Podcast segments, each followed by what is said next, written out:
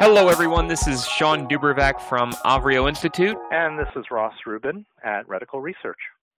Thank you for joining us for another week of Techspansive. We thought we would jump in into uh, some news around music and specifically Apple Music as it's starting to show up in the coming week on Amazon Echo devices.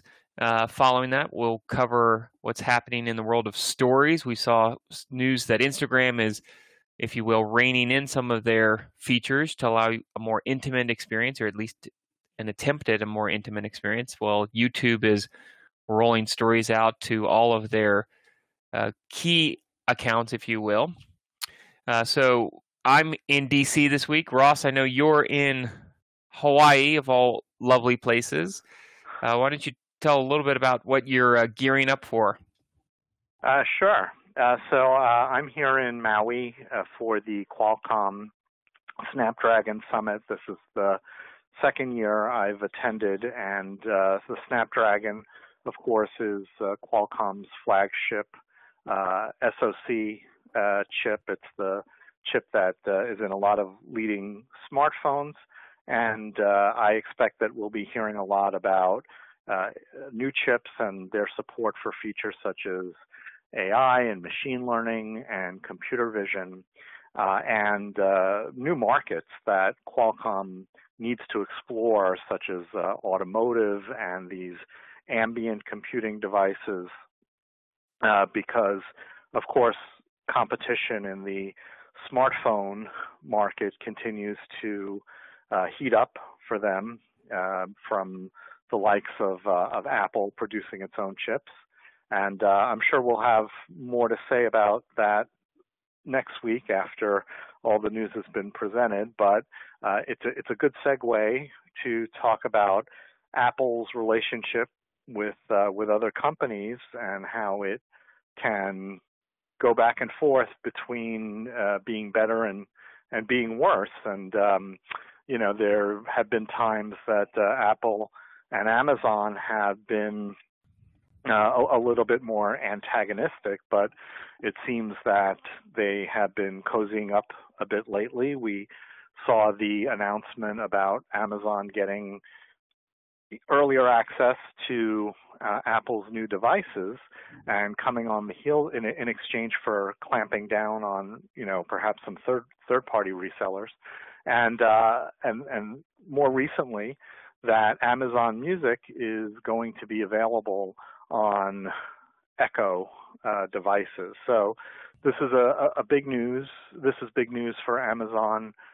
Uh, I'm sorry for Apple Music, which has been far behind competitive services in terms of device support. And it, Shawn, I, I think it really opens up some interesting questions about Apple's traditional model of tightly integrating everything uh, and how it has to deal in a, a new world reality uh, as it shifts more to content and services for revenue, which I know is a, a theme you've discussed here on the podcast a, a couple of times before.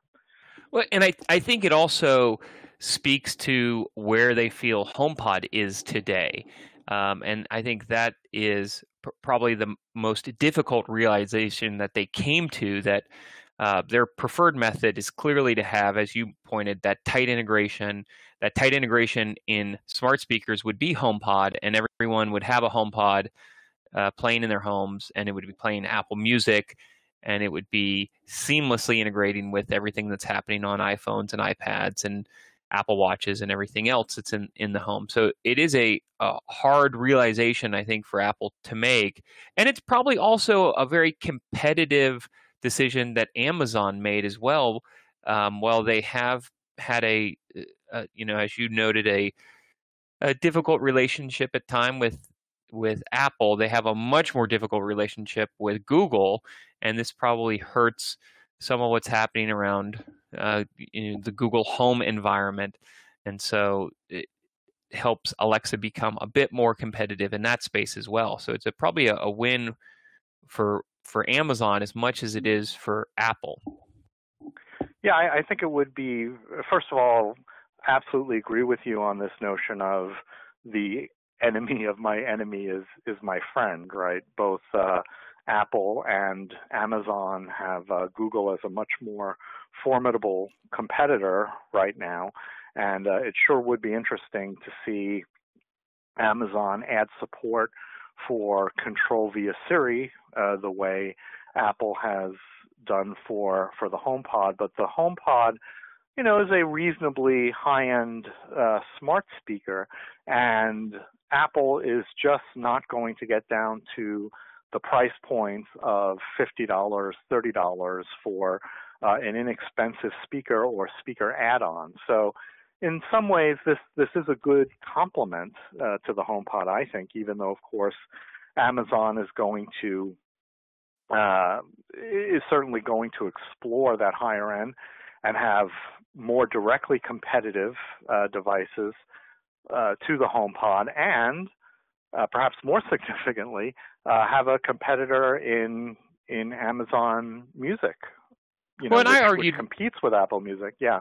And I argued when HomePod launched that the market for high-end, high-fidelity audio is is actually pretty small, and so that's the struggle that I think Apple has found itself in time and again: is how big is the premium market for different categories? As it turns out, for smartphones, it's pretty high. People want a premium smartphone. They're willing to pay for it. Though we also saw and, this week that the, the, number one selling iPhone since its launch was the the 10R, and so even in that environment, people want premium at a at a certain level within certain parameters.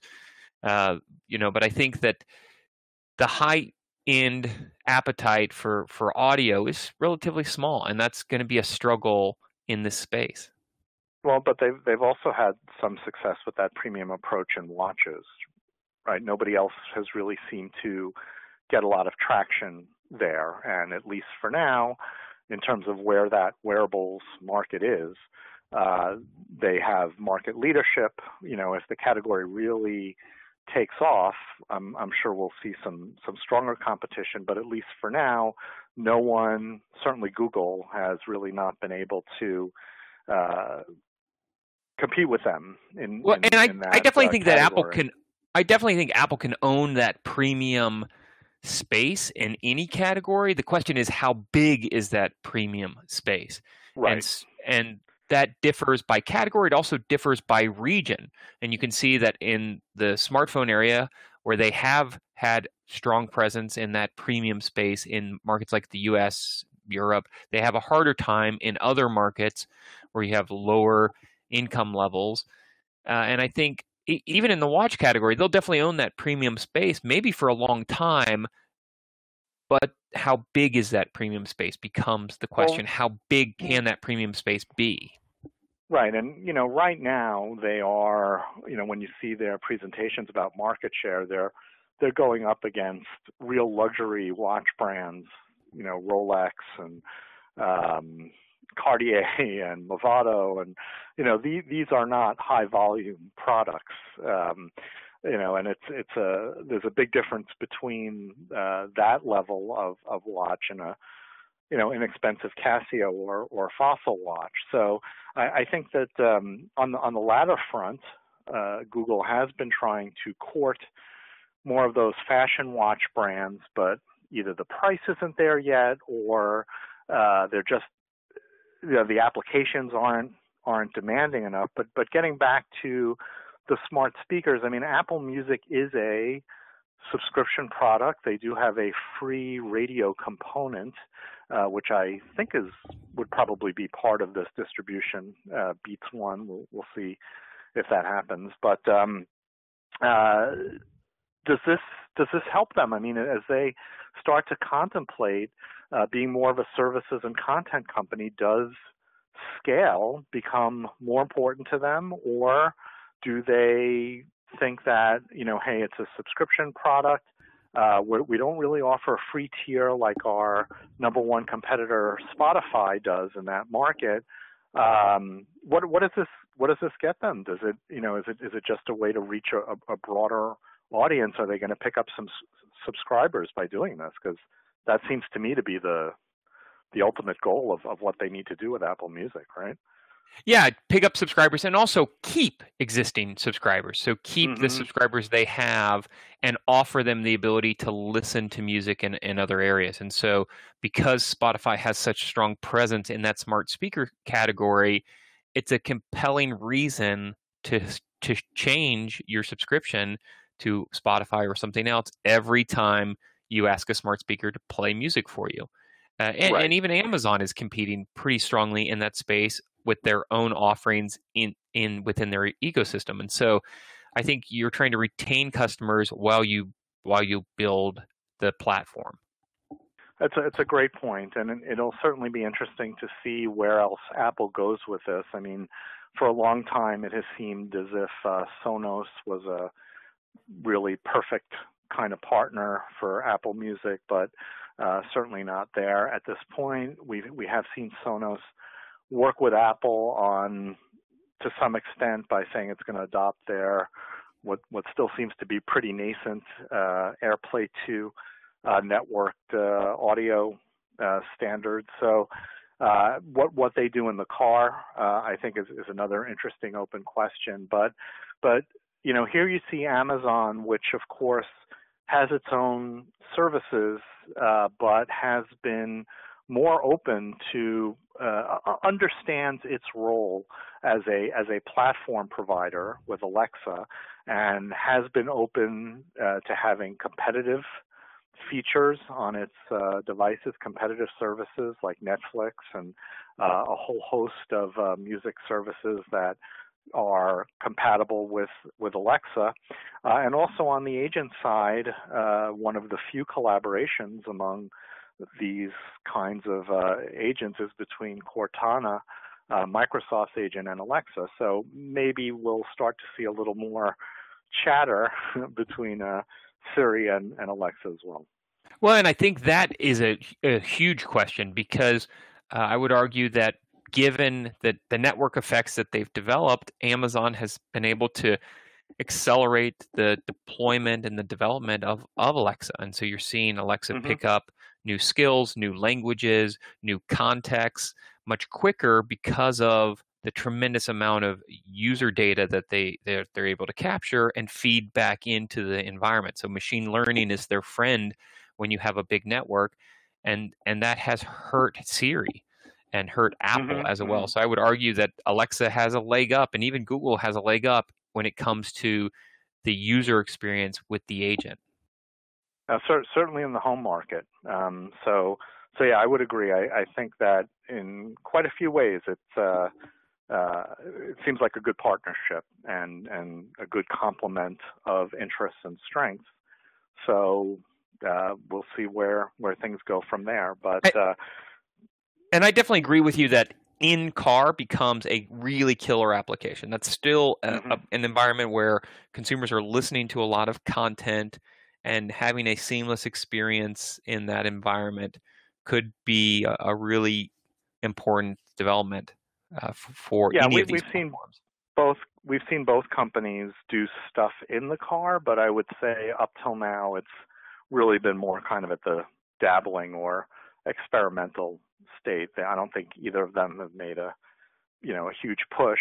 Then again, of course, car makers move kind of slowly uh, when uh, when it comes to these kinds of things, and maybe it's a connectivity thing as well. You know, we saw Sirius XM, uh, another music service, a premium subscription music service, double down uh, a bit a while back and, and pick up Pandora.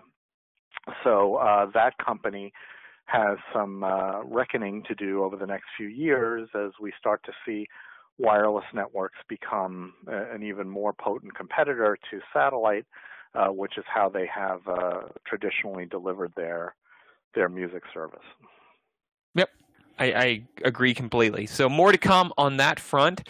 Uh, let's now shift to the news about stories, as we mentioned at the start, YouTube is expanding their Instagram like stories to more of their creators, giving anyone who has over 10,000 subscribers the, the opportunity to use the, the tools.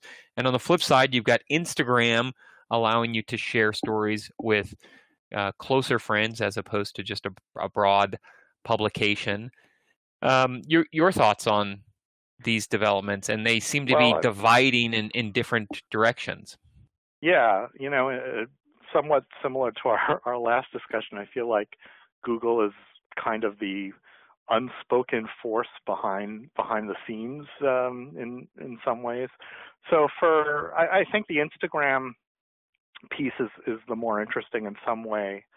Uh, we, we've talked a little bit about how teenagers and millennials use use Instagram, and uh, there for a number of years now, there's been this phenomenon called the the Finsta, uh, which is uh, a, a, fake Instagram account that uh, teenagers set up to share, you know, the the real life updates uh, that they wouldn't want on their on their public Instagram because I think you know somewhat to the to the credit of of a lot of these uh, young people, they are wising up to the idea that you know people are paying attention to what they say and uh, a lot of these things you know even though stories are something of an ephemeral format uh, there are always ways, almost always ways for things to be captured. Uh, and so, you know, this Finsta idea was that, you know, I'm, I'm going to create an account that is not overtly linked to me, and I'm only going to tell my close friends about it, and that's where I can post things about, you know, how I hate this teacher or my parents are a drag or you know i'm having uh trouble with this, um, you know, romantic interest or whatever. Uh, and you know, it's it's pretty easy to see why Facebook would not like that idea because they want to have uh, an integrated picture of who you are. And if you are creating these extra accounts to talk about how you really feel, uh, then that, of course, you know, interferes with their their knowledge of you. So um, my question, you know, is is will teenagers adopt it? You know, will they feel more comfortable uh, in just letting their inner circle access these posts, or was there something to it being divorced from their real identity that was, in some part, you know, the, the real appeal of what they were doing? Well, uh, well, I think as as the father of two and a half teenagers, one uh, one just nipping at the buds, um, right on the heels of, of his older brothers. Uh, you know, I see them really trying to manage their online presence. Um, when when I think about Finsta accounts, obviously you've got parents that are constantly trying to figure out what their Finsta accounts are for their for their kids, and so that's probably you know part of it, trying to constantly manage around that. But then also they they really do want to manage their online presence. I, I see as I watch uh, the, that cohort and the peers of my my children, they'll go in and they'll delete old photos. They'll sometimes mm-hmm. wipe their entire accounts, hmm. whereas o- older uh, users tend to view it as a as a historical timeline. Um, and certainly that's how Facebook has been treated, where all those pictures surface and and largely get remained. Maybe on occasion they're being untagged or untagging themselves, but for the most part, you leave it there. Um, I see that cohort of teenagers will go in and delete all of their photos from Instagram when they're just ready for a fresh start, or if they don't feel like the photos that are posted are uh, align with their the the persona that they're trying to capture and curate and and um, convey. And so you see them really trying to, to manage that, and I, I can see that becoming a you know a u- unique feature for uh, for children. It's it's kind of excuse me, sorry. It's uh it's kind of funny because um, the whole idea of stories, the whole nature of stories was that they expired, right? That's sort of what Snapchat understood. And that made it easier to be more authentic because at least it raised the bar or, you know, it, it, it made it more difficult for people to create an archive of, of controversial content, although, uh, as I said earlier, nothing is you know, really uh, irretrievable. You know, it's very difficult for something to be completely irretrievable. But um, it, with with this new uh, initiative, it seems like Facebook still doesn't quite get it, or perhaps they're operating on a scale or their business model doesn't really allow them or doesn't really serve the interests of, of allowing them to embrace that. So uh, I agree, you know, with, with what you're saying about how teenagers love that flexibility. And just like stories were disposable posts in many ways, the Finsta, you know, the idea behind the Finsta account was that it was a disposable account. You know, you want to distance yourself from stuff that you may have posted there, no problem. You know, you just delete the account and start over and tell your your buds, you know, your buddies about uh, what your your new Finsta is. Uh, so uh, I I guess I'm a, I'm a bit more skeptical that this will be embraced, or or perhaps uh, it won't be embraced in quite the same way that that a Finsta is. Maybe it maybe it opens up this idea to people who haven't gone to the trouble of creating that. So, well, you know, I, I, think there's a place for it. Yeah. It it also competes directly with Snapchat and their ability to do custom stories. And mm-hmm. it, you know, I, I find within that cohort of of young teens, uh, parents, at least within my circles, are more willing to let their children have Instagram accounts than Snapchat accounts, and so they're looking to integrate similar features and things that make Snapchat attractive, but putting it in a in an Instagram shell so that those who have Instagram accounts can take advantage of it. And so it really is competing head to head with with their old rival Snapchat. Sure, and you know they've proven very adept uh, at doing that. I think, in fact, I saw uh, there's some talk about or uh, you know shareholder lawsuit uh, against Snapchat for underestimating the the threat of Instagram. So uh, it's it's certainly been a uh, very very pronounced thorn in in Snap's uh, side. Um, and now with YouTube, we've got kind of a completely opposite uh, approach to stories, whereas this uh, Instagram initiative is aimed at keeping things, you know, a little bit on the quiet, a little bit on the down low with the the people you really trust. Uh, but for everybody, this is going to be marketed to their top content producers.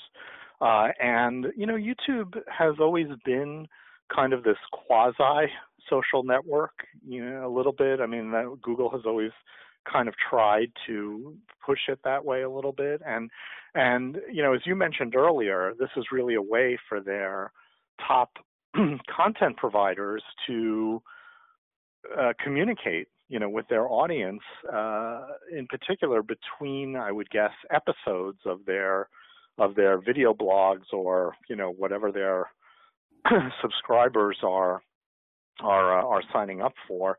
In again this this idea of, of an authentic way that um, you know maybe allows them to do these uh, lower production value kinds of things to augment it and and drive that relationship. And the one thing they have in common is keep the people they care about on the platform right?